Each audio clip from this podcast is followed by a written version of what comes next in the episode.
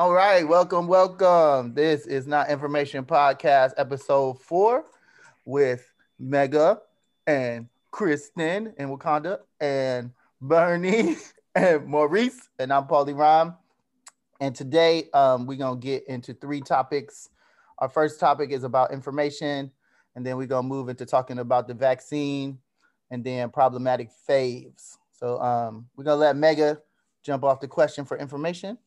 Um, and we'd like to thank y'all for tuning in. Bet. Um, yeah, so this kind of comes off of the back of the conversation that we were having last week, discussing, or two weeks ago now, uh, discussing uh, who taught us to think and how we think. Uh, it was kind of supposed to be a combined topic, but because it, it it's a lot of speaking and a lot of time that it took to to lay out the last position, uh, we decided to save this point for its own episode. So the question is basically how do you assess the quality of your information? I feel like with the kind of just massive amount of information out there, uh, it's important to have uh, critical uh, analysis skills and, and, and important analytical instruments to determine what is actually uh, useful. Um, so yeah, that, that's basically it. Uh, I don't know who wants to go first, but uh, yeah, word do that go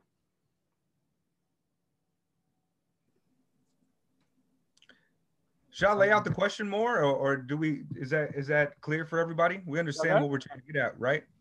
Okay. What we got? Anybody? We so polite today. Who's on? Y'all on mute. Give me give me a second, y'all. I'll, I'll hit it. I'll hit it first. Hold on a second.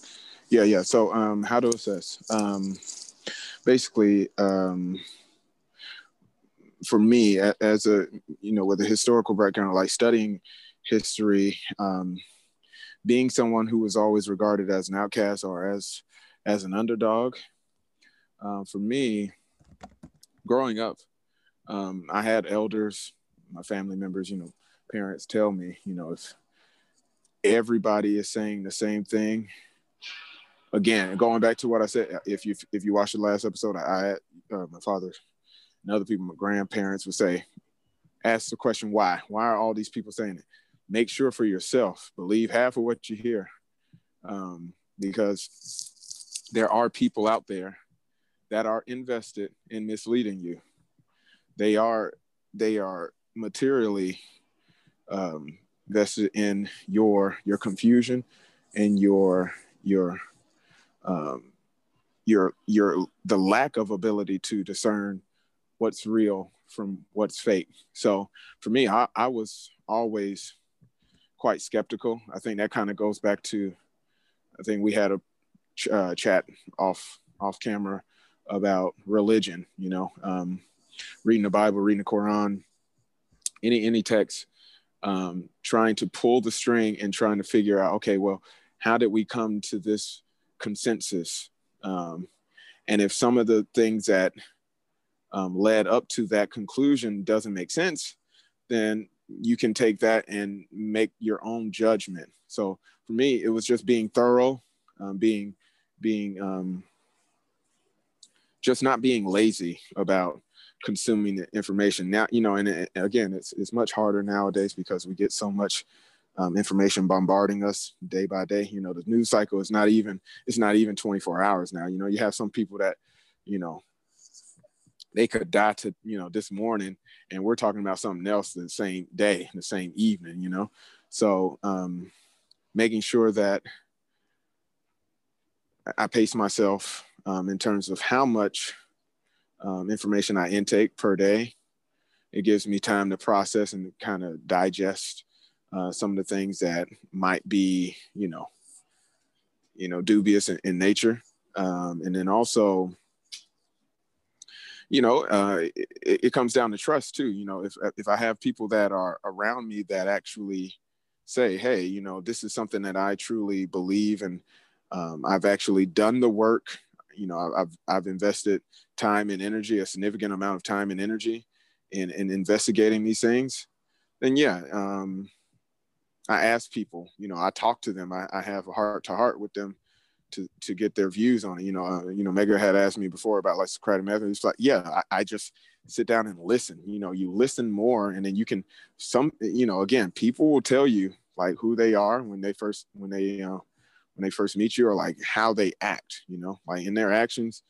Um, for example, with the media, um, the media elites.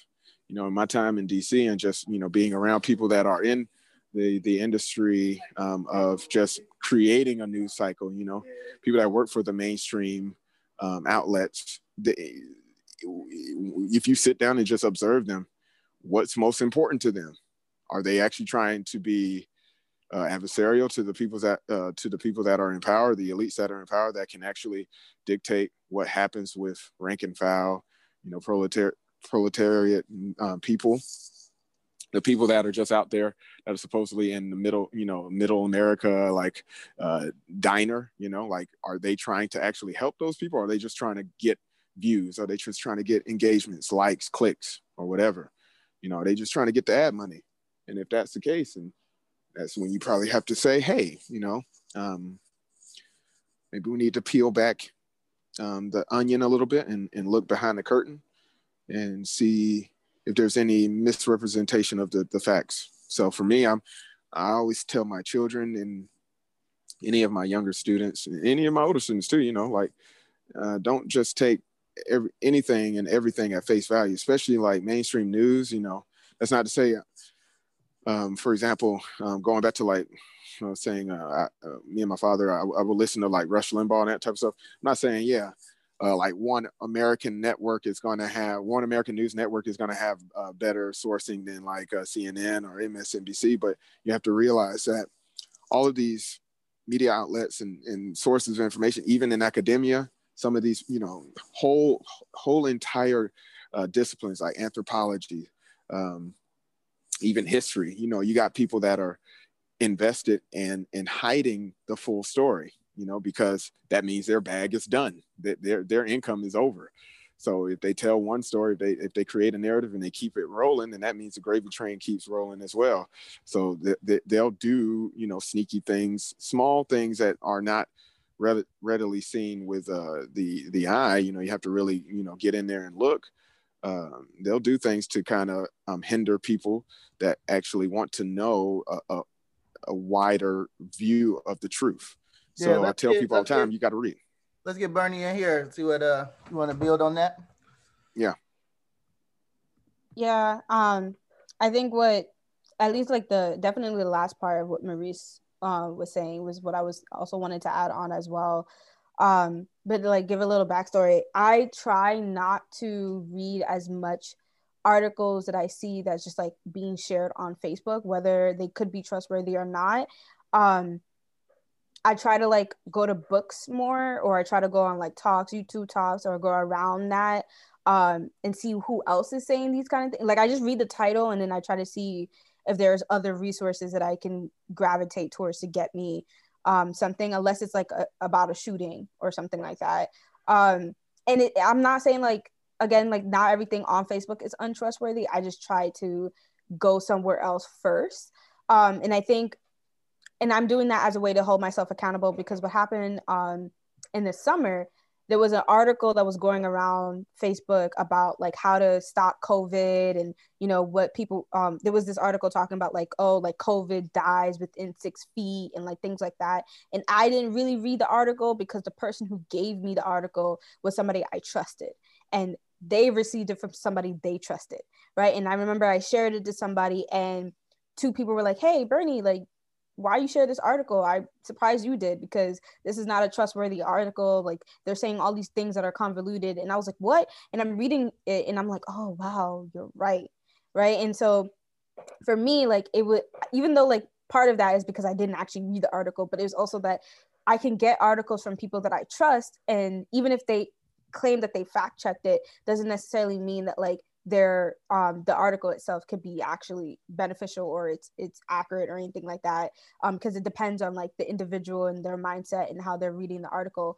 So i try to um go around that by doing my own research at least outside of facebook. Um so i try to go to youtube i try to go to read books if i can. I'm a slow reader so it doesn't it, it doesn't happen that fast. But i try to go somewhere else where i can um get the information. How I then assess it, what I tend to do, I always go to the reference page um, and I look at all the other references that they have on there. So if there are people that I know um, that are trustworthy, or if they're at least referencing articles that I can actually access, then it's like, okay, that maybe is a little bit more, um, I don't say more better, it's not even proper English, more trustworthy. Um, but then also like the conversation about like peer reviewed, whether the book or article itself is peer reviewed. I know that there is some um, untrustworthy aspects to peer reviewed because depending on the actual topic there may be people in the peer reviewed system that already know each other and kind of similar to what Maurice is saying is that is saying is that like sometimes information um, that is often disseminated in the mass um, is used to hide the, the real truth so i try to do a little bit more research or i try to see like okay so i think our conversations about race is a great example of that where like we're talking a lot about race and we all have opinions about race and then you have somebody like mega who like brings in like okay don't forget about class. And so he adds a different dimension to the conversation that may have been not necessarily lost but not necessarily talked about. Um, and it's not that we all don't think about class but it's that we're talking about this one specific aspect and we're not necessarily thinking about the intricacies between race and class. So something like that is a great example of like I'm reading an article and they're talking about a what like one lens. So I try to question: Is there something else that they're not telling us? Is there something else about this story that I may not recognize? So I try to look at the references, see what the references are saying. If there's something that I miss and I'm questioning it, I try to see if I can do more research into that um, to see if it can give me a bigger picture. At least that's what I'm doing as of right now. Um, I'm also looking forward to seeing what everybody else says to see if I can hone in on that and do a better um, not a better version, but have a better um, tools to use in my arsenal. But at least that's how I'm doing it right now. Yeah, for sure. Uh, Kristen, you said you wanted to add to that. Unmute yourself, lady. I am unmuted now. um, no, Bernie and um, Maurice both gave really great points. So I also try to cross-examine like a lot of information I get, whether it be from Facebook or from like a link somebody shared with me just because like taking something from just one source is probably not the smartest thing to do because that source can be very biased. Um, so it's very important to just cross-reference from other sources of information. Um, for example, like uh, when I had COVID 19, like I was like, well, my nose is like really stopped up. Like I want to take like an antihistamine and antihistamines are like good for nasal decongestants or whatnot.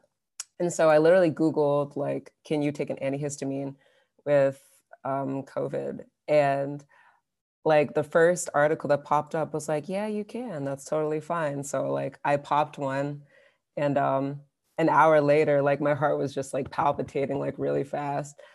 Um, and like I got really scared because I don't usually have like extremely fast heart rates in general. That that's not a part of like my normal biology. And so like I asked my mom, I was like, uh, "Mom, is this like okay? Like, can you take like antihistamines like with COVID?" And she's like, "No, that like speeds up your heart rate and it can also decrease your blood pressure." And I was just like, "Crap." So. um, she was like, "You really need to like take like medical information from like reliable sources, like from WebMD, sometimes from the CDC's website, because these are like trusted sources for like guaranteed medical information. So it's really important that you don't just take information from a single source because you could get something bad like that happen to you. Um, also, it's important too, like maybe this is going too much into medicine, and I'm sorry if it is. Um, but you also need to make sure like that these um, sources of information you're getting like your info from like they've actually had credible experiments performed and like credible studies because you know there might be one study going on that might say like oh this is what our results have found but then like you see another study come from like another university or from another laboratory and they're like oh but we tried it this way and this is how we found it to be so like you have to gather like a good like a good substantial amount of information before you actually make your conclusion so um, be sure to cross-reference studies as well because those are important um, they actually did that with like the whole aspartame situation if you guys know what aspartame is okay. um, Let us know. I don't know that. Sure. So I'll type it for you in the chat. So aspartame is a chemical compound. It's usually found in like sugar-free gums and like a lot of sugar-free products. Um, and you know, it's funny. The FDA is like, oh, aspartame is fine. Like that's why you put it in sugar-free gum. It cannot kill you. What? And then um, you look up aspartame and you find several studies of aspartame actually causing cancer cells in rats and tumor growths. So, yeah, um, what I would say is, yeah, please cross reference your information as much as possible. And that's it. Yeah, I mean, I don't trust the government, so um, I'd like to put that out there. I really believe that the government, and when I say government, I mean the United States government is trying to kill us. Um, it or not necessarily kill us, but keep us sick. Agreed. And the reason why I say that is based on my experience with the medical system in Japan versus the medical system in um, United States, and how just in my own experience, I'm just speaking strictly from my experience, um, is that they give out herbal medicine. You know, they don't um, like I'm borderline diabetic, and they've been doing lots of preventive things and things not to just put me on the medicine and asking me to, you know, come in more often, my weight, you know, all these different, um, just not the medicine, right? Even with like dealing with high blood pressure and stuff like that, it's like, okay, we're gonna give you a little bit, and we want you to try to do this exercise, or we want you to do this, and we want to try to stop you from getting on the medicine because they're, and so Whereas like in the United States, either they don't give you medicine, they be like, oh, I'll go home, you all right. Or they'd be like, here, here's 10 different types of medicine, try these things. And so that's always been my experience. That's just my experience. But um, I think as a teacher and as some, you know, um, I had, and I, I would say I had really good teachers. They always said to look at things in threes. So if there is something that is posed to you, you know, that's one source but try to find two or three other sources that you can um, either makes this information not true or backs up the information um, and be clear as to where that comes from. Also, Wikipedia is not a primary source. And so, growing up in the age of the card catalog, where you would go to the, I don't know if y'all know about that, I'm old. So, you go to the library, look, you're like, nah. And you look through the card catalog, and they will always send you to other sources. Uh, so, um, I think that's one thing. And then not being emotional, because when they said black people couldn't get COVID, I was all for. I was like, yes, I'm like, or like I have old blood type, and they like, yo, you good. And so you want to just believe it, right? You want to just be like, I'm black and I got the O. I'm, I'm, I'm great. You know what I'm saying? I'm, I'm indestructible. and you'll mess around and get COVID. So um, I think the emotional aspect of it, um, yeah, yeah. So the author, yeah, for sure. Like, I, don't know. I wanted to believe that black people didn't get COVID. I just, I wanted to believe it. And I had to fight through the emotion of it. Um, so, but yeah, threes. I always think about that. Three, everything for me is in threes. Um, and I don't really consume my information online as much. Um, I do look at news.goo. I like I, I look at some of the you know more aggregated. So if they have something, an article, I'm always looking for is there another article kind of to offset that or yeah, I don't know, man. I, I don't know the, the the. It's always three for me. Like so that's how it is. Mega, what do you think? I mean, yeah, I, I, I essentially agree with what everybody's saying. I mean, we're talking about trying to discern what what is what is true and useful from from what is bullshit and it is wrong. Um, one of the things for me is like it's not just logic and it's not just critical thinking, but a lot of these things are like useful. I use a lot of different tools. Like the one of the most simple tools to discern whether or not you should buy into something or need to even pay attention to it is like Occam's razor. Like, yo, sometimes the simplest, the simplest answer is the best. And that's really useful when it comes to talking to like a lot of conspiracy theorists about things like that explosion that happened in Beirut a couple months ago. They're like, oh, that was a nuke. Look at the way the cloud shape and look at it was huge. And it's like, yo, dog, like, like really? Like, slow down. Use Occam's razor here. It's not that, it's not that serious. And um, you know, but but I feel like, especially for leftists, we we have to do a lot more work than than than other people. Like uh, a lot of a lot of you know marxists uh, and even anarchists communists study is based upon uh, like a mountain of of ways of viewing the world outside of this capitalist lens. You have to read philosophy and psychology. You have to learn about ideology and understand that it's not just the people in power it's also the function of ideology and how it informs people. It's almost as if ideology works as a, as a filter over over things. And so like sometimes it's easy for me to dismiss somebody just because i'm like oh i see I I look at him and it's like, oh, if I uh, reading this, I can see that the entire article is a shade of green or a shade of something that is reflective on a person's ideology. And the way that ideology functions is that you you don't really know that you're functioning off of ideology. You don't really understand the things that are uh, pinned to uh, the way that you view the world. And this is why I'm so critical about people who say they are leftists and say they are socialists, but they don't do the legwork to to read about these things because it's easy to uh, the, the function of the ideological state apparatus and the repressive state apparatuses are to confuse us. And it is to lock us into these things and distract us from the real fights that are happening in, in the real the in, in the misinformation. So uh, I, I, just keep a you know I, I use a lot of tools that i've read from philosophy psychology politics everything uh, the one of the first things I was taught in Supreme Mathematics was to not just read the book, but read the author. And and that was a baseline thing that I that I learned. So it's like if you're reading this book and they're giving you all this information, but this person you you see what they're doing on the side is real crooked. It's like it it it puts that filter over all of that information. It makes you second guess it. And we have to study language and semantics and all these things, man. I just I, it's a never ending journey, but one of the reasons that I wanted to bring up this question is because there's so much things out there that are seemingly information. And we think that people's experiences are information.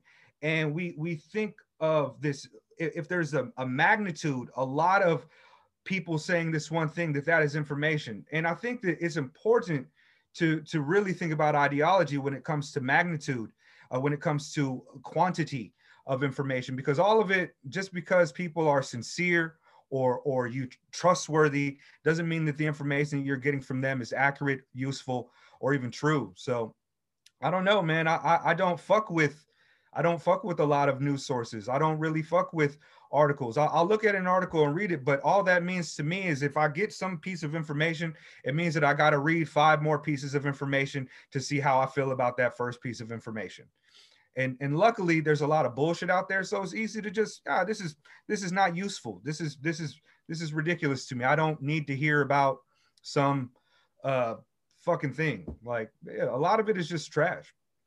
One of the reasons that i like the title this is not information is because people think that just because something has data just because something is presented as information that it is that is true useful fact or whatever. And eh, that's not usually the case yeah, the one thing, and um, I want uh, maybe I, this is a good thing when people, and I, I, I, let me preface this by saying like I'm thinking about fallacies, right? And so when you get into these arguments and you get into these conversations with people, and something I had to really be conscious of, especially being online, is when people use fallacies. Um, and it's not something that you think about because normally when you're having a debate, that might come up, but you're debating online. And um, I started to, to really get more in tune with these ideas that people are really using fallacies to get their point across. And it goes like when Mega's talking about data, like they'll come up with this rant, you can fashion data or you can do things um, in a way, anyway, you can push it your way, right? You can find something to back you up. So when you come across some data from like say a person a friend or someone you engage in a conversation.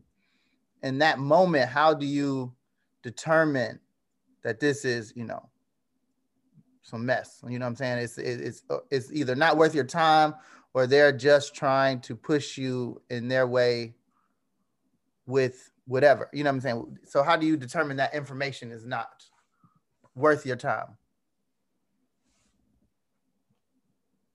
whoever. Yeah, go for it. Okay, I mean, I, that that's important too. You know, people people there there's so many different logical fallacies that that people use in argument and i definitely am not one to get away from that like i, I also use logical fallacies I'm, I'm no expert on it or or rhetoric but but studying uh fallacies and how to combat them is important in discerning the type of information that you get.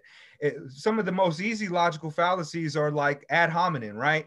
When a person just start talking shit about you or talking shit instead of addressing the argument. Like it's easy to dismiss that as like, oh, that's bullshit right there. But you know, um, for for me, for me, uh, it, it's it's it's a never ending it's a never ending thing. It's like there's so many different types of fallacies that you just have to approach them in different ways as they come up.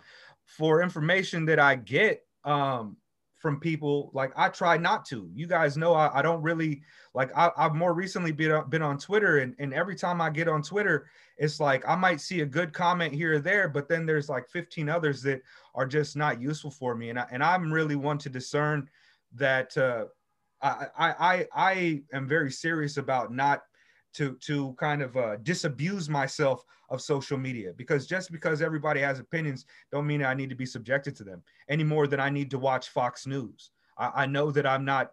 There's nothing useful for me on Fox News. I don't need to know what the other side is thinking because I already understand certain ideological components of that. And the other things that I'm reading are discerning those things too. I don't need to hear it firsthand from Ben Shapiro, Jordan Peterson, or even people on the left who are full of bullshit. So, so, so Mega is saying that he doesn't even. He's cutting the line. He drew a line and saying he's not even listening. But Maurice, you said that you were, you know, you were being raised in a way where you wanted to hear the, the other side, or you needed to hear the perspective. So, can you speak to that? Well, I mean, just uh, from a combative um, perspective, I can't attack you if I don't know where to attack. If I don't have anything to hold on to if we're doing like uh if we're in a judo match or something like that and the guy just stands there um and he stays away he doesn't engage me it's very difficult for me to find a place or a point of attack. So it, it, it gives me pause. So therefore i have to make sure um for example you know you mentioned someone like a jordan peterson or ben shapiro you know um I mean, hey, I, I, I'm the same. I, I engage in ad hominem all the time. I'll talk shit to them right to their face if I, if I had a chance, you know, if they engage me, then uh, let's do it because I can, I can go at it with them. Um, but all you have to do is look at what people do and how they act. And then you can form your opinion there. Um, because the reality is what they've actually done. You can't go, you know, you know, with social media and, and the technology uh, that has advanced so quickly over the past couple of decades. You know, you have people that do actually try to scrub uh, records of, you know, the bullshit that they've engaged in over the past, uh, you know, 20, 30 years. You know, you, there's, there's a lot of great examples of that. Um, and I, I, put in the chat, you know, uh, people that who are disingenuous. Yeah, um, I, I've made great gains for myself personally, not to engage uh, people that want to draw me in just to waste my time. You know, those time those time vampires that just they're, they're, pulling you into a circular argument. But for me, you know, to be able to keep a healthy distance um, while still being able to attack. You know, again, going back to the combative uh, perspective, you know, uh, for me, if you if you tell me something that is anti-black, you know, I'm gonna have something. I will come back at you if I if I deem it necessary or deem it worthy of my time. But again, you know, going um, you know, going back to what uh Mega was saying, you know, um, I don't have to subject myself to every and every single opinion out there because a lot of it's shit, you know, a lot of it's garbage.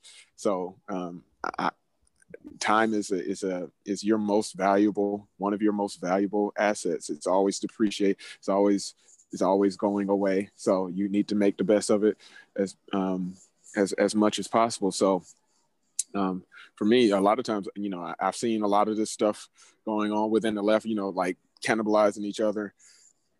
I'll just observe. I'm like watch to man? I'm the watcher. I'll just sit there and i'll watch you know and I have my opinion, but guess what? It's not worth my time because I'm not going to change anybody's minds because they've probably invested their whole entire persona online and offline in in in some bullshit. So how am I going to try to, you know, uh, dissolve that or destroy that that facade or persona in a in a two day long thread? It's not going to happen. And then I just I, I raise my stress levels, and then it's you know, but um, if it's somebody that I know, like personally, or if it's somebody in a position of power that I might know secondarily, yeah, I might engage them or I might give them drop some knowledge on them, or I'm willing to listen to their perspective so we can engage in a, in a healthy um, dialogue so we can come to an understanding. That's, you know, I think is very vital to, to be able to push, um, to push the, the conversations that we, we've been talking about on this podcast and, and elsewhere forward.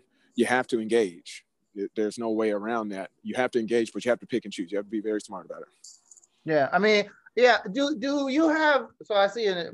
I'm just gonna bring this out. Do you have outlets or whether groups or people that you, you know, if you're trying to avoid it? Because I know when I first got on Facebook or something like that, I would argue. I'd be arguing for hours, man. I even like deleted people. I know my brother got a friend. He's a conservative and we got into it. I was like, man, look at look what you're saying. You know what I mean? I, I and I'm you know at work. I'm over here. I'm going back checking it, going to the bathroom, like bam, shoot shots, and then come back up. And finally, that was for me. That was like a breaking point. Like, why am I wasting my time doing? It's just really a conversation that is necessary. And so, uh, do you guys have outlets that you have? Um, we could just kind of go around uh, when you have to separate yourself from a, a, debate or a conversation and you can go to and you can kind of get you know who's your yoda? You know what i'm saying? I, I can say something really quickly. Um, yeah. since since i started studying I've always made sure to have mentors and people whose perspective that I understand that I could build from. And and this goes back to what everyone was saying about trust. It's like I, I know them well enough that I know what uh, features of their ideology are and how things are useful to me and how they help me grow. Both older people, uh, smarter people, younger people, people who probably haven't read as much as me.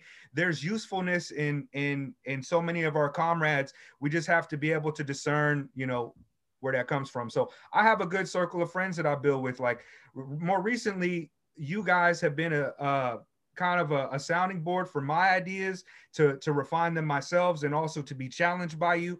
And so you know, just fill your circle with people who actually contribute to you learning and to you becoming better and and pushing the movement forward and contribute to those organizations and the infighting shit man it's like I won't get into the specifics of all that, but you know, those people are are making money off of their fucking that's an ideology thing. So word, man. This is the Thank age of monetization. People are monetizing those arguments. I had to learn that the hard way. But Bernie, you over there dancing. What what, what you got?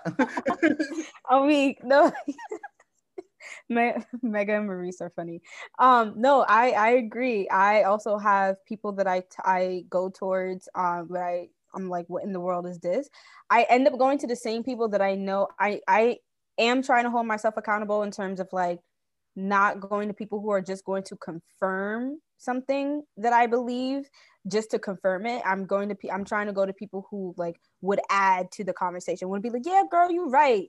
But it's like, okay, here's why. And then we're like, okay, lit um, even if and, and seeing if they have like maybe a different perspective or anything like that. So like one of my closest friends, I tend to go to her a lot when I see something that's crazy. Um, but I also have like different groups for different things, um, depending on what they know, right? So like I have, you know, people who know more about like something that's going on in like South Korea. And I'm like okay I noticed this. Am I tripping for tripping? Right? Like tell me what what do you see? What I see? Is this an actual issue? Let's actually talk about it um I go to you guys um or you all um when it comes to like just like anything because kind of similar to Mega like you are also my sounding board but also I see you all as people who have different strands of knowledge that I can end up like picking your brain about something and I learn more from it. Um, I also I don't necessarily go to them in terms of like bring my own opinion, but I see what people are saying. So I do like um, I do it in terms of like groups. Like if I'm in a, like a Facebook group and um, I have an I have an opinion about something, but I notice that somebody else also has brought up a topic. So like let's say for example, um what's that woman i keep forgetting her name harry potter you know the person who wrote harry potter and J.K. Rowling. Yeah her. I'm i never remember her name. But um she had said or done some problematic things or what people conceive as problematic things. I have an opinion on it but i see what other people are saying. And i don't necessarily use that as like a oh like let me see let's you know exchange opinions. But i just see what people are saying and then think about where my thoughts lie in terms of that. And i do that with um, I'm in like a Black Girls Read Too on Facebook. I'm also in Black Women in Japan group, and I do that in a lot in all these different groups where I'm I'm not like the only person in there. Um, yeah, I I just try to I kind of said was a mega um try to not trying to sound like a microphone, but like I just try to talk to people um that I already know we're in similar lines, but I know that they're not going to just confirm everything that I'm saying. Kristen, Um, and I also talk to oh, sorry, Sorry. Brandon, keep going. No, I was just gonna say I also talk to people who like don't know any not anything, but they don't talk about these things as much, but may actually contribute something that I don't know. Cause you know when sometimes like when you I don't want to say when you're too like research, but when you know a lot, there could be some things that you miss. Um, so I go to my brother a lot. Uh, because my brother, he's like more like I'm a gamer. I don't really care about these theories kind of things. Like I don't really care. But he surprises me a lot when I'm like, bro, what do you think about this like comment? I think it's sexist. And he's like, well, look at it this way. And it's like, that's a that's a good point. Or I Mm. agree with you because of this. And it's like, look at you. Thank Gamer- you. But you gotta think different ways when you're a gamer. You know what I'm saying? You got shout out to I'm game- crying. Kristen, out to the Kristen, what do you think? I mean, that's true. Actually, my brother is a lot like um, Bernie's. Like, he's an avid gamer. He's into like, um, what's that game called? Fire Emblem. I don't know if you guys have ever heard of it. It's like a bunch of pretty boys with swords and magicians and whatnot. Yes, it's like the host club with swords. Yeah, I- I'm playing for Maurice because Maurice know all the games. Right? yeah, I, I know.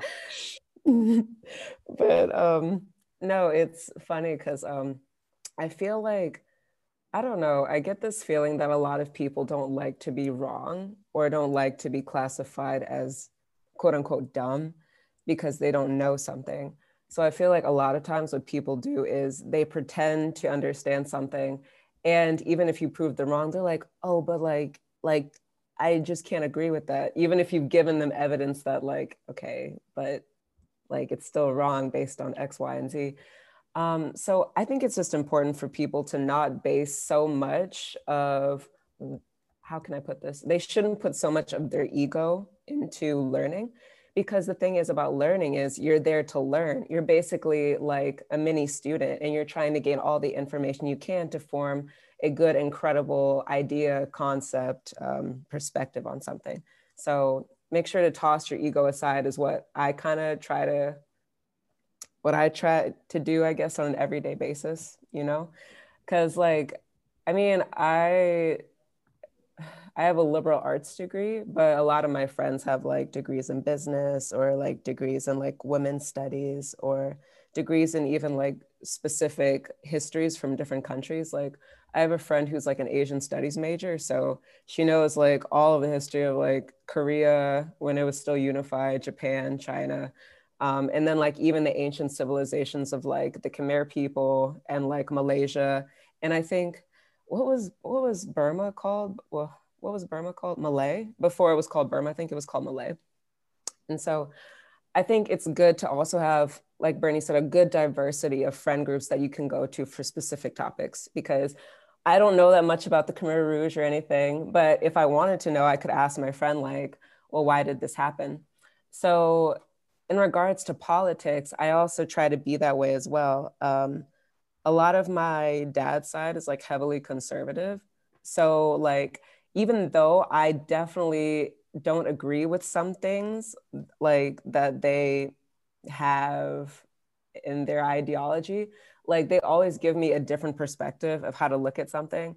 For example, and like I don't really have like a strong like a strong opinion on this, but um, when the whole issue of like trans um, women competing in like cis women sports became like an issue, like you know, a lot of liberals were just like, oh, like it's totally fine, like they're women, so they should be competing with women. And I was just like, okay, like I could see that.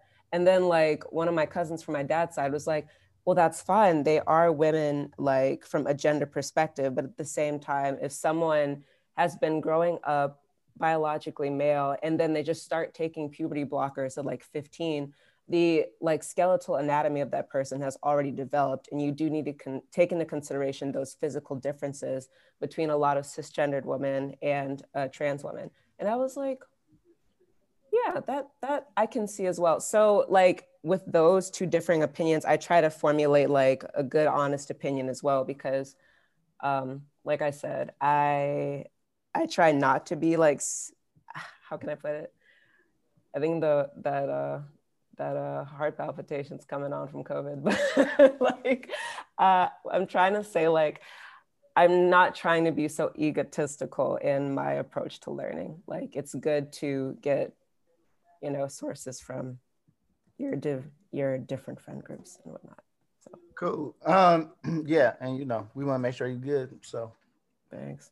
Yeah. All right, Mega, you say you want to wrap it up. So yeah, man. When it comes to assessing the quality of your information, stop just reading tweets and articles to feel like you're informed. If you have an interest in something, read books by the authors that the people who are texting about or talking about are, are looking into. There, there's a whole world of information, and, and we need to, to be better. We need to try harder.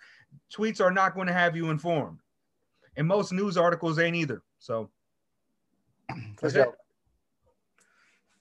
All right. So the next um topic we want I think this is is also good because you know talking about information and how we assess information. So the big thing in the black community and I think and also in, in, in multiple communities, um, you know, Eric Clapton and Van Morrison just came out with an anti-mask song because they, you know, I don't know about them.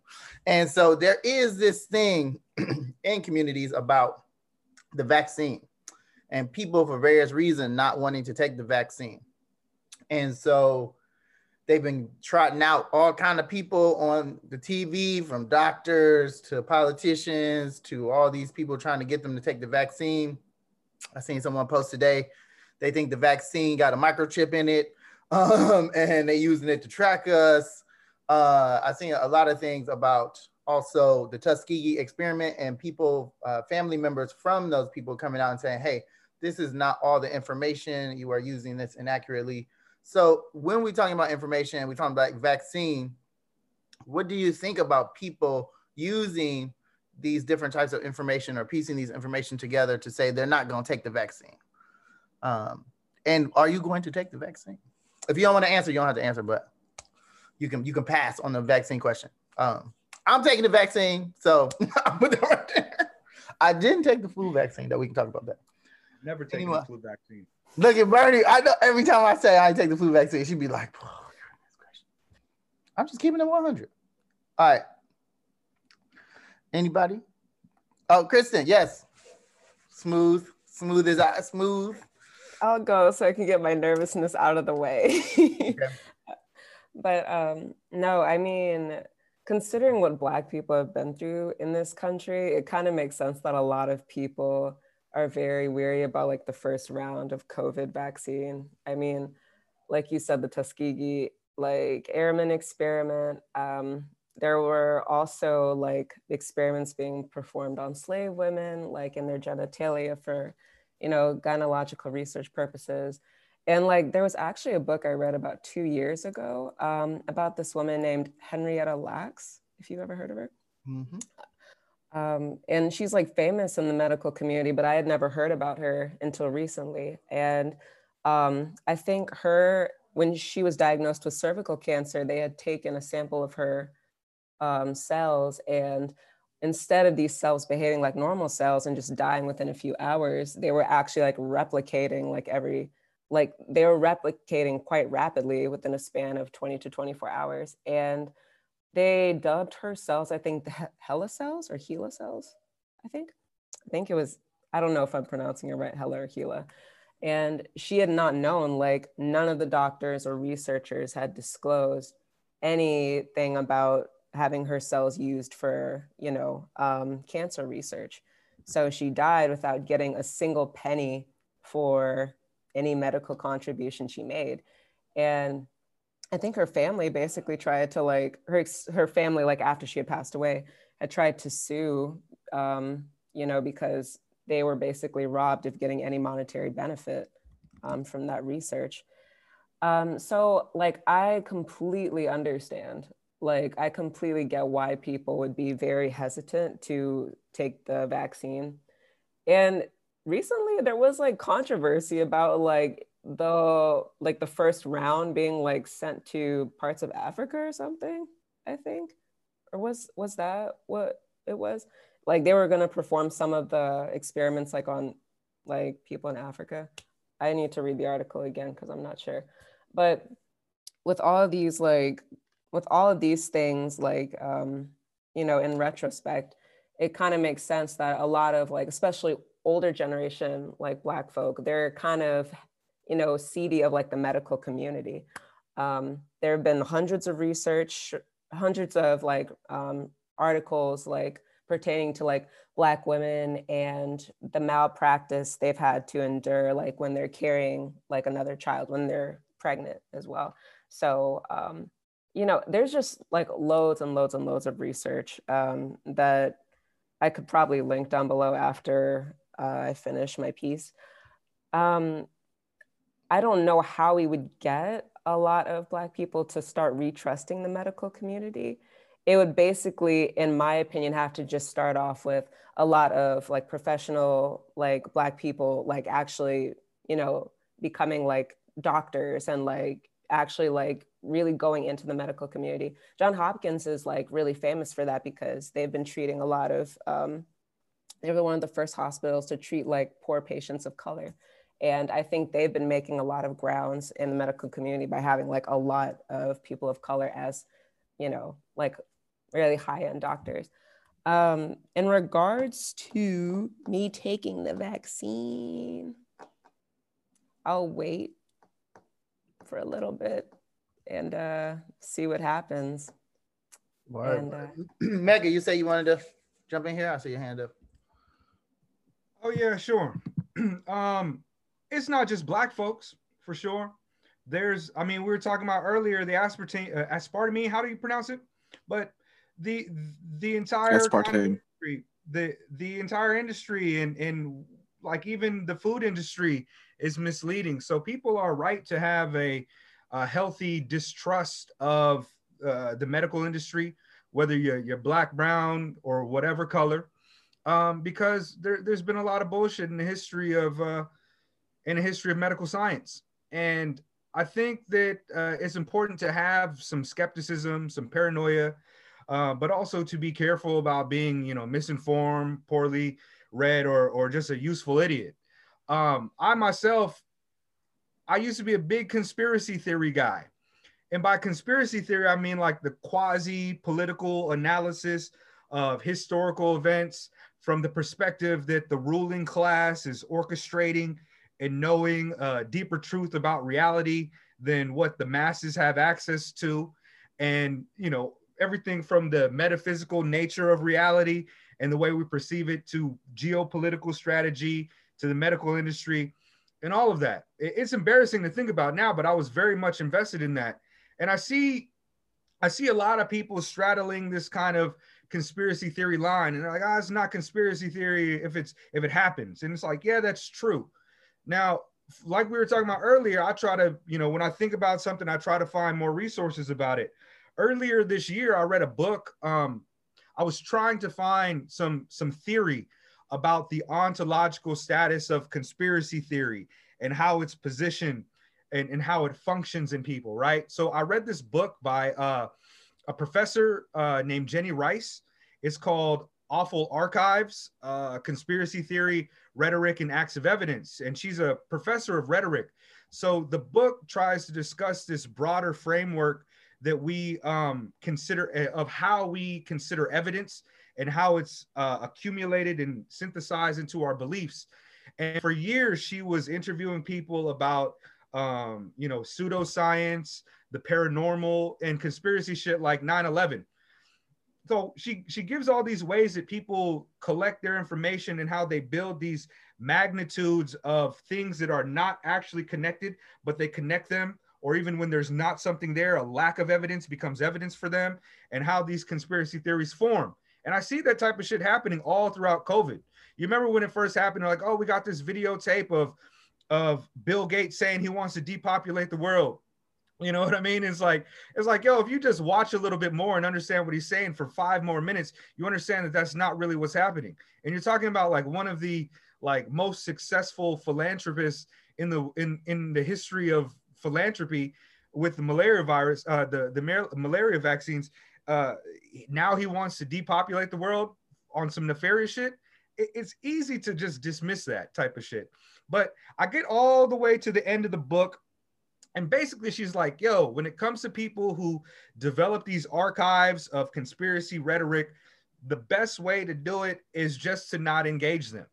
Now, personally, I'm uh, people on the right who are like, oh, yo, you're gonna take the vaccine. They look at the Tuskegee Airmen. It's like, dog, like, don't try to take the tragedy and, and the, the fucking sickness of the Tuskegee experiment and, and transplant that onto the shit that's happening uh, from a global pandemic. It's not a one to one type of ratio. I understand the distrust, but I mean, like to me, it, it's a little bit silly that there'd be some type of nefarious global experiment, especially when it comes to microchipping. It's like your your phone is already doing the service of all of that shit. So what are you tripping about? Personally, I'm not really jumping to take the the vaccine because there's a lot of people in front of me that need to get it first. I'm generally a healthy person and, and I'll be fine. Um, I don't take the flu vaccine just because I never really had the flu.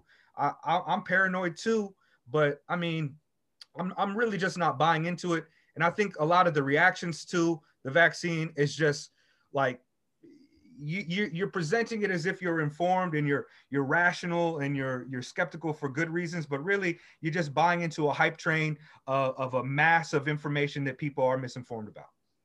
Done. For sure. Um, so Maurice and Bernie, you want to jump in? I see Bernie looking at me about this flu vaccine. Um, go on. I want to know what's up with that.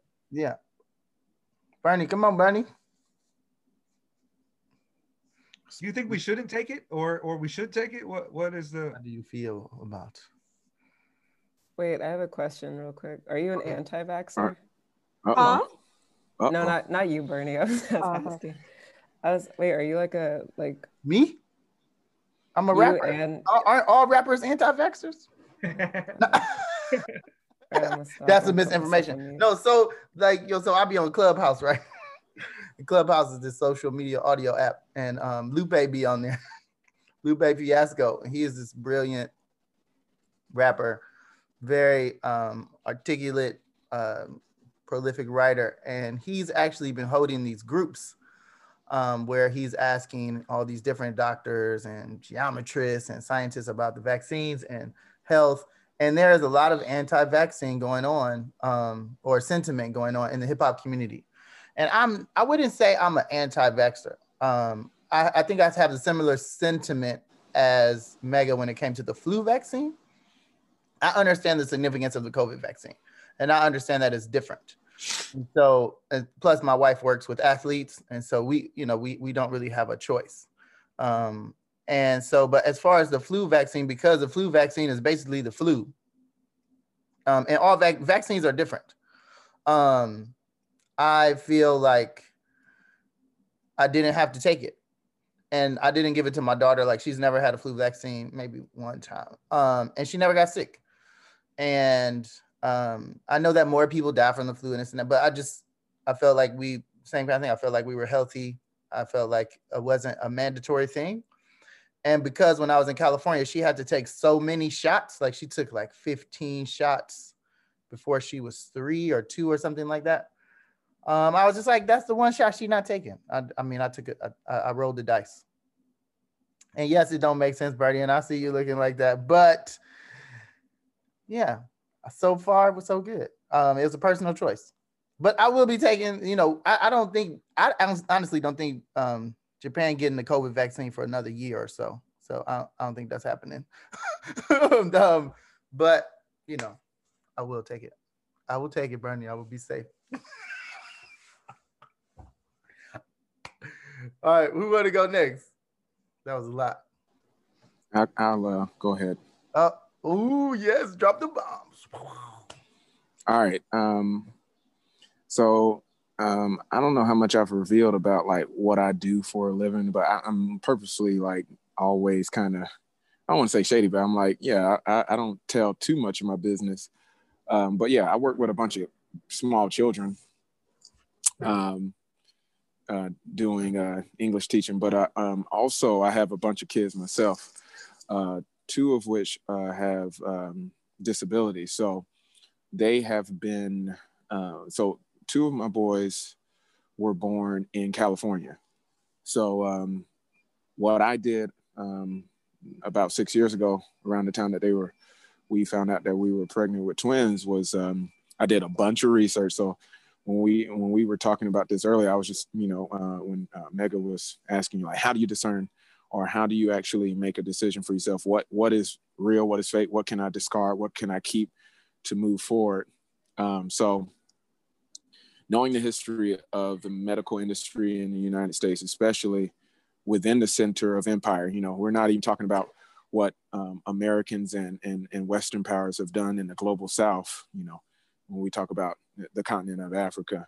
I'm just talking about within um, the, the, continue, uh, contiguous uh, 48 states, you know. Um, yeah, um, a lot of harm has been done to people that look like us for many self who came up in the South, uh, I think mentioned before, like Tuskegee, it, it, it's it's not a thing of the past. It's like looming right there in the background, you know. Um, with the vaccination stuff, with all the anti-vax stuff, because you know I, I've been in those circles where, you know, I've had people that I respect. They say, "Hey, you know, don't don't take that damn flu vaccination, man. Don't don't don't get that shot, man. You know what's gonna happen." I'm like, "Well, well what? You know, what's gonna happen?"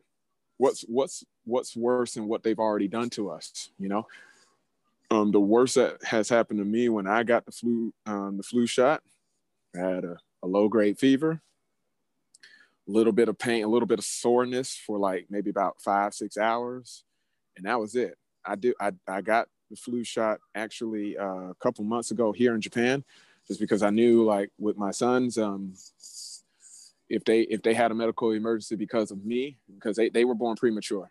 So um, if you all know anything about babies um, if they're um, the lungs are one of the thing uh, one of the last things to develop on the child um, as um, when they're a fetus. So if they're born um, you know a couple months premature then you know they're going to have problems breathing. They probably have asthma they have something else bronchitis whole whole number of things.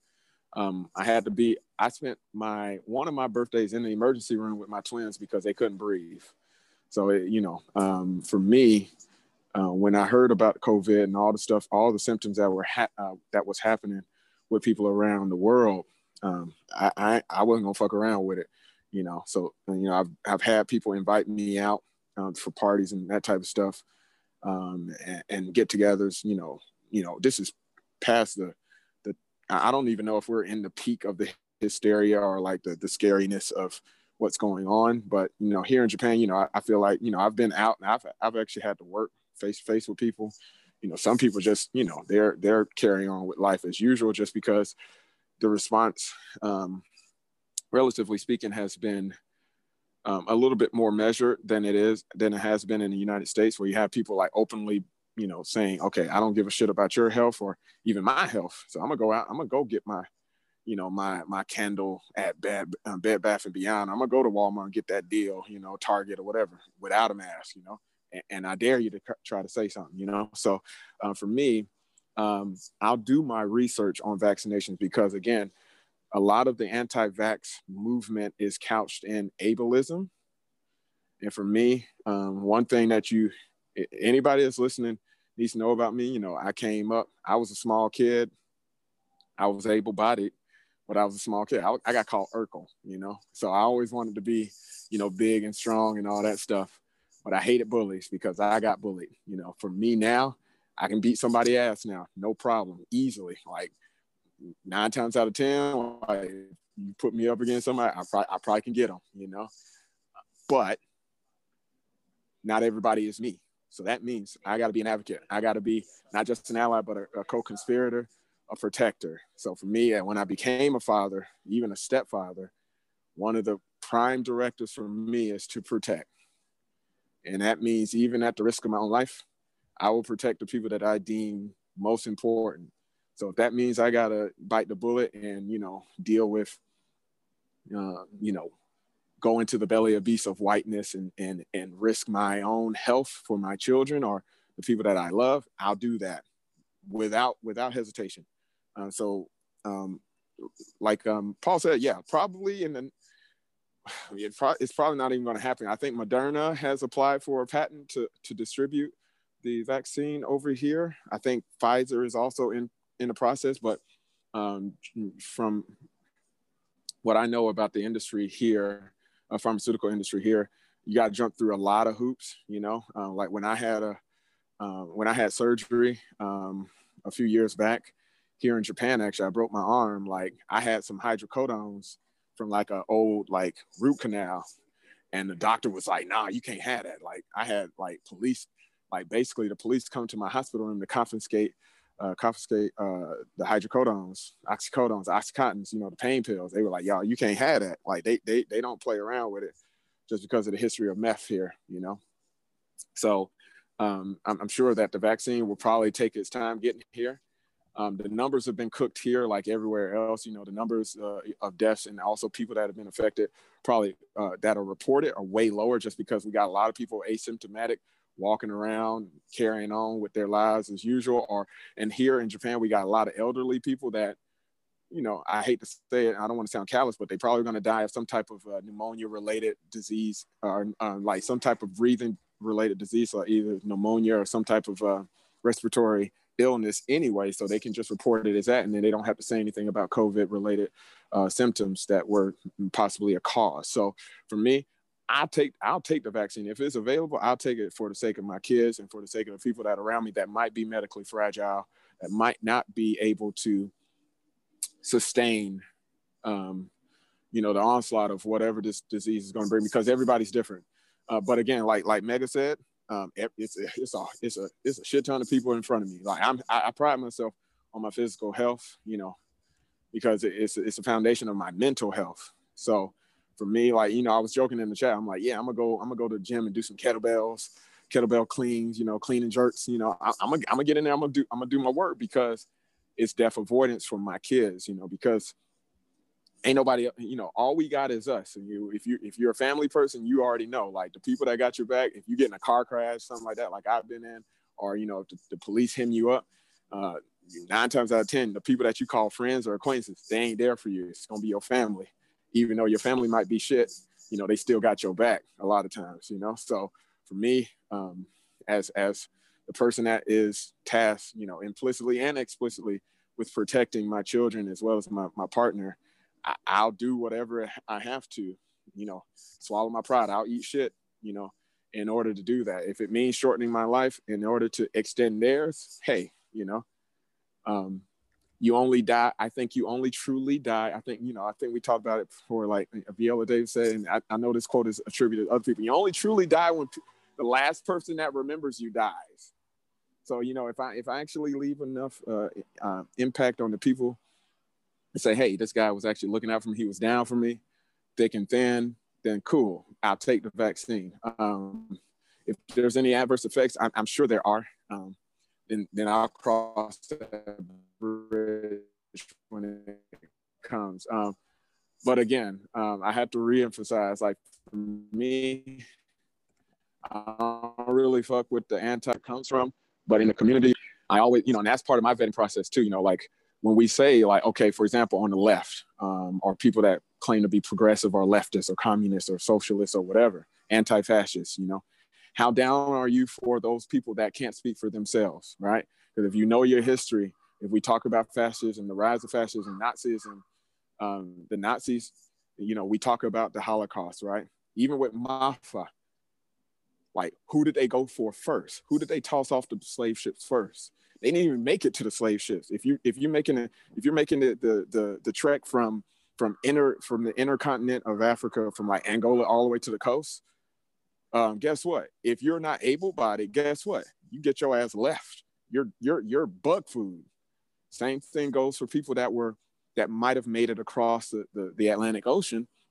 You get left behind, or you get you get tossed to the side like you're not human, right? The Nazis came for disabled people first. They came for they came for people with people with disabilities, physical, mental, any type of mobility issues. They were gone first. They got erased first. So I think a lot of people in these circles, when we talk about like, um, um, how are we going to make a, wor- a, a better world or more equitable world? A lot of times we forget, you know, the people that we need to protect first. Like if we're strong enough to actually have a voice and we're cognitive, uh, our, our, cognitive um, um, abilities are like tip top shape guess what? We got to think about the least of us first. If we, if you know anybody that adheres to like Judeo-Christian values, it's, it's the least of us first, man. Each shall inherit earth, right? Like we gotta, we gotta protect those first. So that's that's me, you know. Um, and, again, uh, I'm not a Christian. I'm, yeah, so yeah. I think, uh, I think just in because I know we got to keep with the time, but I think it's good that we should have a conversation about ableism. Um, because I definitely don't know much about it, and it, it would be great um, to learn more about it, and then learning about your experience, um, as well as Bernie's experience and any other experiences that we come across. Um, it would be dope. So we should we should definitely plan to um, expand on that conversation. Uh, but I did want to get to the last topic because I know um, Kristen said she's on the time, and then Mega. So. Um, Maurice, you want to intro that topic? oh, Bernie, did you want to say anything? Before? Yeah, Bernie. Nah, I plead the fifth. I think no, I, I do. But the biggest thing is my health. Chat? You gonna shoot at us in the group chat? Nah, I'm I'm, I'm, I'm gonna clip it. You know how we were just talking about we're not gonna engage? I'm just gonna I just t- I took in what y'all said. I just think that it's called the, growth. the biggest thing is, is, my health. Um, yep. I think what Maurice was talking about in terms of his kids is something that I go through. Like I, I can't breathe and it has nothing to do with COVID. It's just it's for sure because I was born prematurely. But that's for another conversation. Yeah, yeah, we should do it. We should do it. I'm, I'm, I'm definitely, you know, I'm. We all. Let's put a pin in that. Yeah, definitely. We want to. We, we definitely want to keep each other safe. So. Yeah, if y'all y'all want me to see me on my soapbox for real, man, that that's the episode, man. Because yeah. I I go mm-hmm. off, but yeah. Yeah, we got Get out of here, cat. Anyway, all right. So we're going yeah, so, intro. My cat just be jumping in at the end. Like, what you doing? Intro. Um, last last last topic, and then we go roll out. My cat is like, let me in. all right. Yo, well, yo, I forgot. How many how many cats you got, man? Three. Damn. I got three cats. You got three. Okay. Yeah, I used to have cats too, man. I miss my cats, man. But yeah, anyways, yeah. So okay, problematic phase. So um this just came up just because it's a, it's a recurring theme that we see every time like again like on social media you have like very public profiles uh, blue checks white checks whatever you want to call verified accounts you know they they they come out of nowhere with something that's just like wow like i think um the thing that made me think of it most recently is like stuff with pete rock you know, you mentioned Lupe Fiasco. He's had his issues in the past. Um, I wanted to know from you all, and then I also anybody that's listening, please, you know, engage with us on our page on Facebook or on Twitter. Uh, uh, you know, you can you can engage any of our handles. Um, the hashtag This is not information. Um, who are some of your pop problematic faves, and why? Like, tell me what why. For example, for me, I'll just start off. Michelle Obama and um, I'll explain to you really quickly. Um, Michelle Obama, as everyone knows, for most Americans that are like left of center, um, still their first lady of the United States of America. She's a FLOTUS. Um, for me, when I saw that she was the wife of the, the senator from Illinois back in, you know, this is about 15 years ago when he gave a keynote speech at the DNC convention, I was like, oh, okay. Like he got a dark skin, you know, black woman. It wasn't like, you know, he wasn't trying to like uh go halfway. You know, all the bona fides, you know, she she's you know uh, highly educated in the academy she she on her own like on her own merits an ideal picture of you know what some of the people that are called quote unquote hoteps they would say okay that's the black woman right but she has been used this is where she's problematic. She is the face of Empire, and she's also been used for cover for a Mr. Barack Hussein Obama.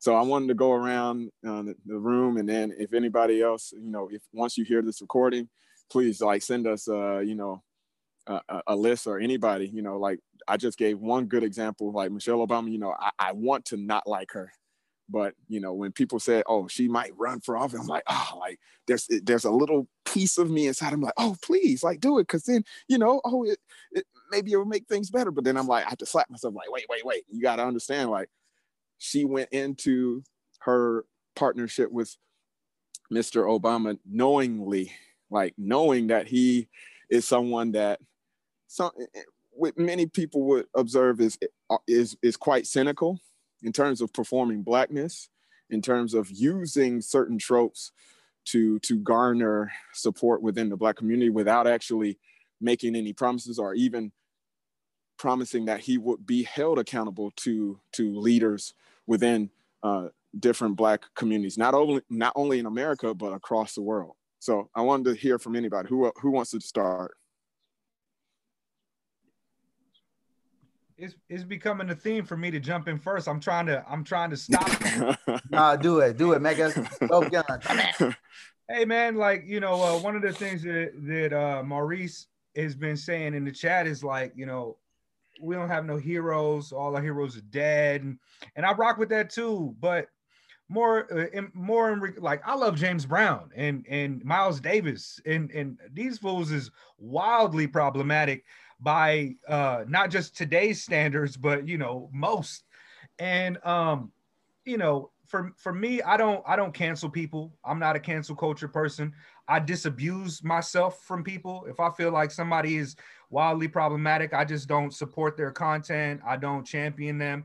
And so I tend I tend to do that too. But you know, a lot of the people that I listen to, uh, rappers, um, comedians, you know, movie stars, I, I don't have um, an idea that they should have uh, my my values, uh, especially when it comes to like poor black folks who who are rappers. I don't expect them to be super woke. I'm not looking for uh, Patrice O'Neal or Westside Gun to not say bitch or something like that. Like I'm just like, you know, that's that's their experience. That's fine. And and um, mad people is just problematic. I think if you look at anybody under a microscope, you're going to find problems with them.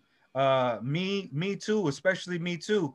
And um, and and so like more more than problematic favorites, it's just like I, I got a lot of problematic. Almost all of my favorites are hella problematic, and I don't really know anybody that that is probably not. And if I do, like, an, it's an underground rapper who just hasn't been investigated.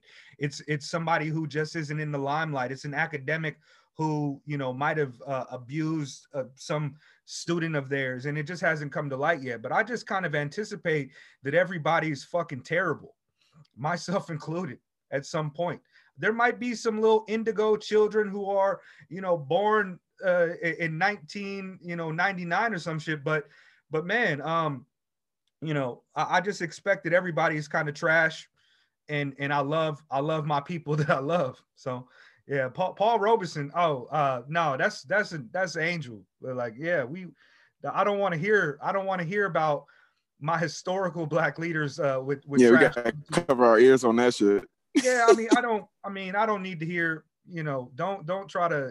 Fred Hampton got shit coming up. I don't don't try to dissuade me from from loving my my champions. Like, uh, yeah, but yeah. We need to do an episode on Paul Robeson. We could do it, Bernie. Bernie, I love you. We gotta get you. We get. We gonna get you. Um, we're gonna get you right. Uh, yeah, we're gonna have to do a black a black history a black history episode, man. It's coming. Like all like I don't know about y'all. Like y'all went to like black school, like black elementary school. Like I had to do like a black history quiz bowl, man. Like no, got, three years running, man. I had to do all that. Phillis Wheatley, Harriet Harriet Tubman. Yeah. No, no, we got we got more. We got more. Kristen or Bernie, we go all month, February. Mm. Um, yeah. Oh yeah, man. Ooh, movie marathon. All right, Kristen, problematic faves, Bernie. Mm-hmm. Now, I was just gonna say, like, I don't have faves. Actually, I I read, watch, whatever. If I think somebody is cool, is cool. But like, it's not like them K-poppers is problematic. Stop playing. okay. So here's the thing, Paul. Oh, I know no, actually, no, because I'm going. No, you ready for the tea? Mega, sip it again. Oh wait, you drinking coffee. Anyway, but the thing is, I was actually having a conversation with my K-poppers the other day about how I'd actually don't stand groups. I don't have a favorite in K-pop. Um, part of that was because um, one when I told somebody because okay, one thing about K-pop for me is that I may like one person right now, but that doesn't mean that I'm gonna like them for a few months from now, right? Like I change interest. And I had a conversation with somebody about that, and it turned into something where I was like, you know, I'm not gonna call anybody a fan. I'm not a fan of anybody. But then also too, kind of similar to what Mega was saying, I don't I'm not in that way in terms of like I see everybody as problematic or I assume that they're gonna do something problematic. But I'm like they're people. Kind of similar to what the original conversation was gonna be about, like putting people on a pedestal. I try not to do that because we're human, humans. We're more than one human. We're humans, right? And we're all gonna make mistakes. But also too, like, why am I putting somebody on a pedestal when I can't even put myself just even on a step? Right? Like I I'm giving all this love to somebody who is gonna end up doing something that's gonna disappoint me.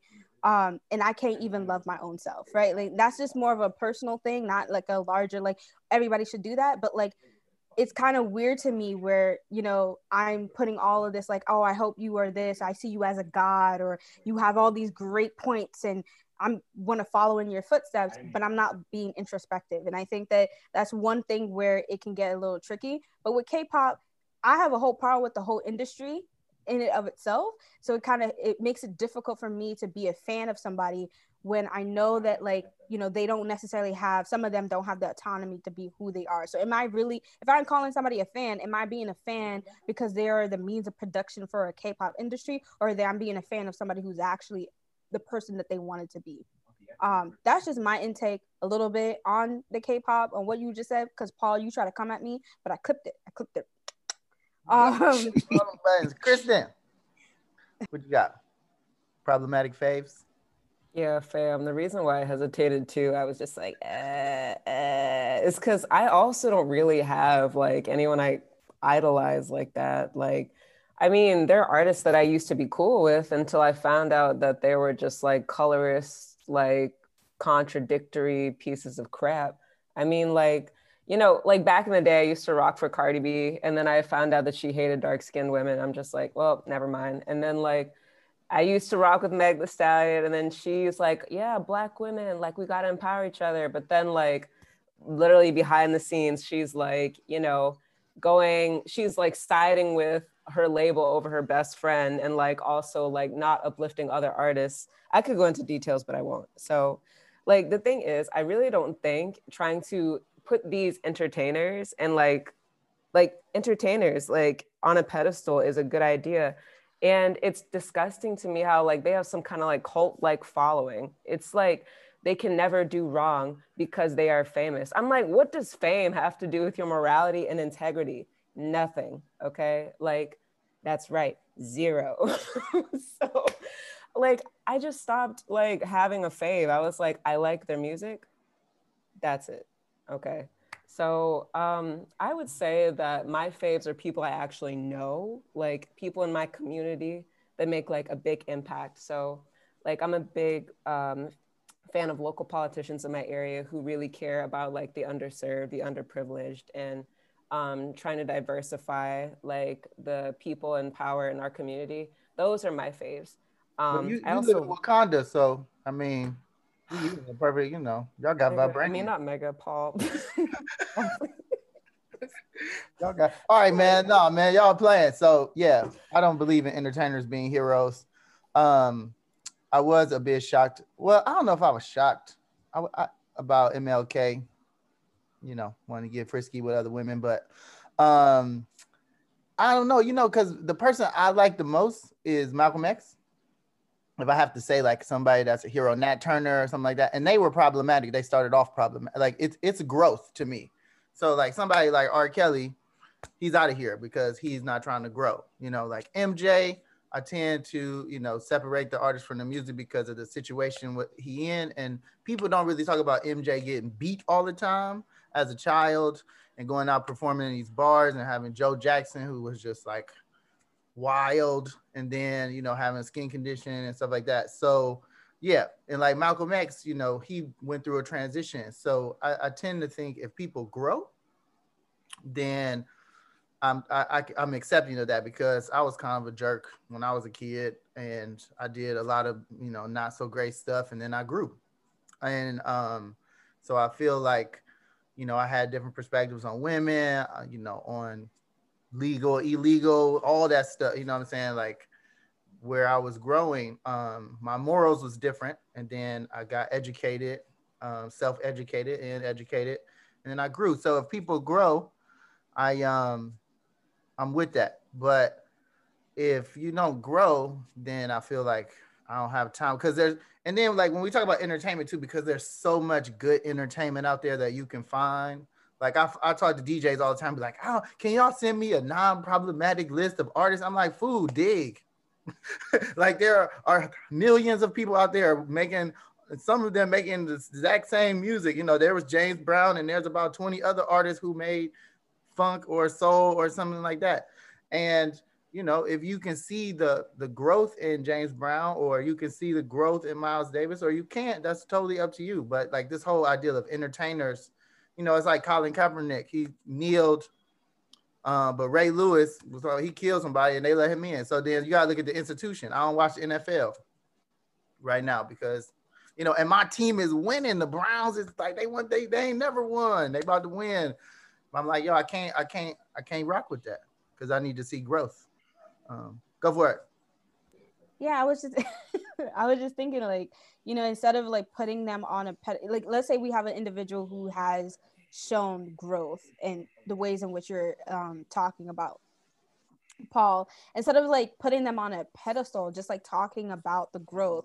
Um, because I'm just thinking about like a lot of people that like I don't really follow people, but like I'm just thinking about people that I've talked about or people that has mentioned things to me and talking about the growth like recognizing their growth without putting them on a pedestal without because it's like just because you grow doesn't mean that you're not going to make mistakes in the future. Like maybe they grown in one aspect but they may make a mistake in another aspect. So i think recognizing the growth but also leaving room for failure one but also leaving room for more growth because not everybody's going to grow to 100% right? Like you can have somebody like I'm not knock on wood, but let's say like Colin Kaepernick, right? Like he's growing in ways that other people are not, but then comes out and he does something that's transphobic, right? He do, he does something that's classics, classic, class. Okay, something that is classism, right? But we leave room for growth without necessarily putting them on a pedestal. I think I personally, me, Bernadette, think that is a better way of going about it as opposed to being like, oh, because they grow, that means they're great and they're better than everybody else. But I'm not saying Paul like that's what you're saying, but I'm just like put it in. I mean, to, to the point. I mean, I, like you know, I yeah, I, I'm I'm anti pedestal. I think as a kid though, you know, like my daughter loved Michael Jackson. You know, she don't know too much about it. She she will learn to grow and learn about experiences and what people think. And then I think also when people die, it's really hard to, you know, you know, it's just public opinion. You you so yeah, I think pedestal. I, I would agree. Not even putting people on pedestals. You know, not putting K-pop on a pedestal, and then you you could just enjoy it. You can you can enjoy your K-pop. You can get your on. Da, da, da. Um, but yeah, so anybody else want to add to this, or are we gonna wrap it up? Yes. No. All right. So this is why I want to I want to ask a question because you know, like uh it's aligning and uh we're supposed to get our superpowers. So um don't do it, Mega. Dang, come on, enjoy it, man. It's fun, man. What if you could get a superpower? What would you want your superpower to be? No, I've I've, uh, I've had this conversation on, on my podcast before already. I'm rocking with it. What you got? What you got? Hit us. What hit us off? What? Same superpower, different superpower. I want um uh psionic probability manipulation. Man, can you speak regular black people English? Can you break it I down? want, I want photographic muscle memory. Ah, No, um, no. Psionic probi- probability manipulation is like a domino from from the the Deadpool movie, where think exactly Maurice, Longshot, Scarlet Witch, domino. It's where good luck kind of happens to you. So like, if I need to hit, if somebody trying to hit me with, you know, with, shoot me with a gun, and I throw something, it's gonna knock something off, hit them in the head or some shit like that. Also, basically, this affords me like white privilege. So, word. Yeah, speak to me in black, bro. I need sometimes I need you to break that down. I was like, Hey, dog, I I, I, can't help it if you never. psychotic or symbiotic. I was like, uh, my brain, you know, because I'm just making associations. You you got to read comic books. I do, I do, I do read Comic I mean, you see Maurice right here. He Yeah, I got gotta all the characters. translate. I'm getting old, I think. all right, here we go. Bernie, what you want? You want peace?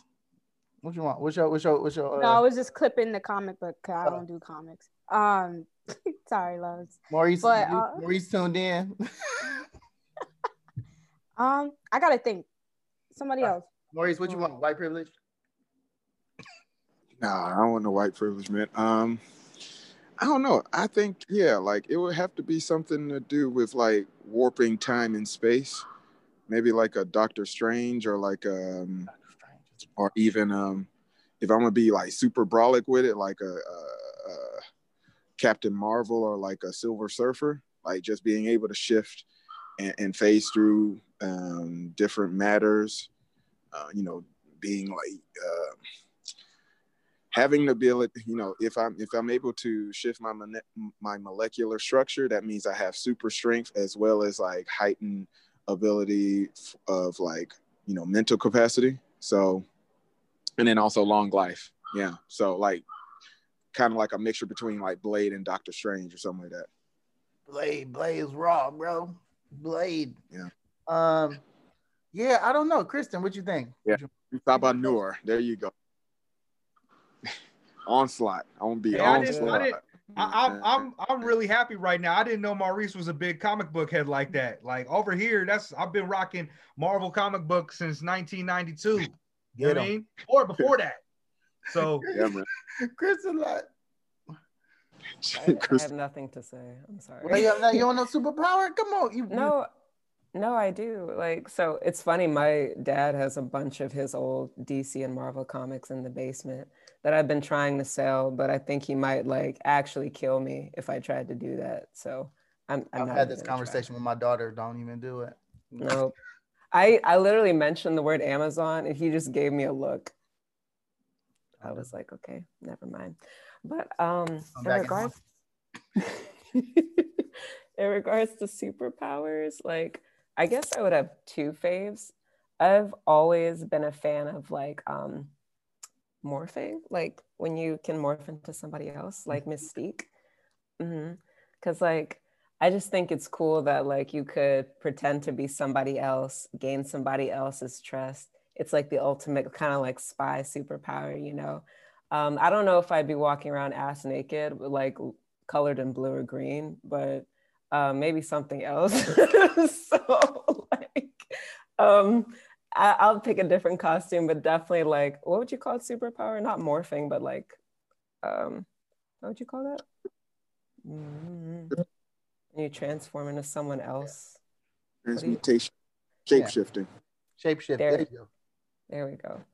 Um, I also thought like, I don't know, maybe it's just the aesthetic appeal, but I've always liked Storm because like, first of all, she's just like bad, like as in like physically wise, she's really hot. Um, and like I think that controlling the weather, especially since we all live on Earth, is like a pretty dope power. I mean, yeah. I mean, like you could literally summon a tornado from out of nowhere and like suck somebody up. You could electrocute somebody else. Like you could cause a drought so people will starve to death. Not that you want people to starve to death. This is all just speculation. So, like, I guess controlling the weather and not transmutation, whatever the fuck that, I mean, whatever the hell that superpower was. So, yeah. You want to be a supervillain? Ready? No. All Bernie, Bernie, you ready? Yeah. So funny enough, I also had two. Um, the last one, Kristen's last one was what I was thinking of. I also want to be able to control the elements, but not for the reasons that Kristen lay out. Like I'm not trying to be no villain. Um, but I think it would be cool. I loved Avatar when I was younger. I also love Boku no Hero. My favorite was Bakugo. Um, I would say actually maybe low key my favorites, if we were to go back to that conversation, would be in anime. Um, because they fake and I can morph them in my mind to be whoever I want them to be. Um, low key. But yeah, I would love to have like, you know, the elemental powers. Um, that would be cool. I was also thinking probably something along the lines of like spirituality. Um, so talking or communicating with spirits or ancestors or like things like that. Cause you know how we were talking about like, you know, there's like um not wealth, but a lot of knowledge that our ancestors um, had either kept or you know transmitted transmitted send whatever they give to generations. But as somebody who has not been able to learn her native tongue because of the um, situations that my mom had to go through when she immigrated to america it would be cool you know to be able to communicate um, with my ancestors learn about you know where i come from and even you know access other ancestors other stories that got lost because they didn't make whatever academia news because of whoever they are. So i think that would be really cool um as a way for me who loves knowledge to gain knowledge in the what it has been considered missing or gone or no ever in existence. Yeah. Yeah that's yeah. I mean that, i was looking because we was like i said we was watching x-men. So like beast he created this translator. So you so he figured out the language of squids and he created a translator so the squid could teach his college class. And maya was just like how smart do you have to be and i was like that's his superpower. Like you are that smart where you can figure out the because i said first you have to figure out the language of the squid. Then you got to create a translator. And then you got to make it waterproof to put it in the water for the squid to be able to communicate right? And then it has to evolve with the squid because the language they might slang and might and she was just like her mind was just she was just like what? I don't even understand. And I was like man that's a superpower being smart yeah I don't, I don't know. Me yeah I, I feel like I, I was obsessed with Storm when I was growing up. I thought that that was she was like my probably my first crush. I thought Storm was the truth. Um and she still is the truth. I mean even now Netflix I've been watching so yeah um controlling the weather would be dope. Um, also Doc Strange. I, I, you know, sometimes I, I was like, I, I, used to think of like Doc Strange gotta be black. Maybe he light skinned. Cause he just in the comic, he just had that coolness. He was he was hella cool, you know. And um, so being able to uh you know, because he can do everything, right? And he can time travel and he has the capacity to learn something with the brain, you know. I don't want. I, I don't feel like I want to be a villain. Although Doom, that's my dude. I love Doom, but um, yeah, he is. Is he Korean? He like Gambit? Um, but um, also too Green Lantern. Like, give me that believe- ring. That ring. Like, what'd you say? I was just saying, I wanted to believe that Doctor Strange was like kind of like a light skinned like cat daddy man. Like he, like, he had that, that flavor in the comic. You, you know, like him and Magneto, I was like, man, Magneto got to be black. They got it, yeah. I'm like, yeah, man. he got that certain swag in the comic, man. They used to be, I was like, I, you know, it's just like, what's that? Uh, some of those comic, those uh, those people they think black in the anime, they'd be like, that person black. He gotta be. I was like, man. He paused for a second just to acknowledge that Maurice said he wanted to believe that Doctor Strange was a light skinned cat daddy. Yeah, he, he, he, had that pimp on him. He was pimpish, man. Hey, I'm with him. I'm rocking with him. Who ain't? He had the cape. He rocking the cape. He floating. You know what I'm saying? He ain't scared of nobody. That's the Mac. Straight up. Straight up. That's the Mac. He was cooler than Luke Cage. Like they had Luke Cage looking like broken out of slavery. And um, just like I was like, this is too much of a stereotype. But Doc uh, Strange, Nobody liked Luke Cage. Like nobody I knew liked Luke Cage when we was young. Yeah, they made him cool now. Right. He was corny. Yeah. Power Man. Power Man was kind of corny, man. I, I I read him just because it was like, oh, he got Afro, but he corny though. No, yeah, yeah, for sure. But like Storm, that's where she was just man. Everybody loves Storm. Row, row, oh, row, row. A row, she would she'd kick your butt. Munroe. Mm. But Kristen Not said she gonna, she gonna use the powers for a drought. I ain't letting that go. I that was just out of example. Like no, I mean, you said what you said. You said it from the heart. Bernie. First of all, like, do I seem like that type of malicious person? Hi, yes. When you fake Why? laughing, yes, yes. That's Super called charity, feelings. son. Oh man. No, yeah. So um, yeah, I know some people got to go. So any uh last comments? Um, Always a pleasure rocking with y'all. Thank y'all very much for listening. This is not information. Number four. oh, yeah. I'm gonna start dressing like a like a light skinned cat daddy myself. Oh, fifth flow. Get at y'all. Actually, I want to see that. Please do.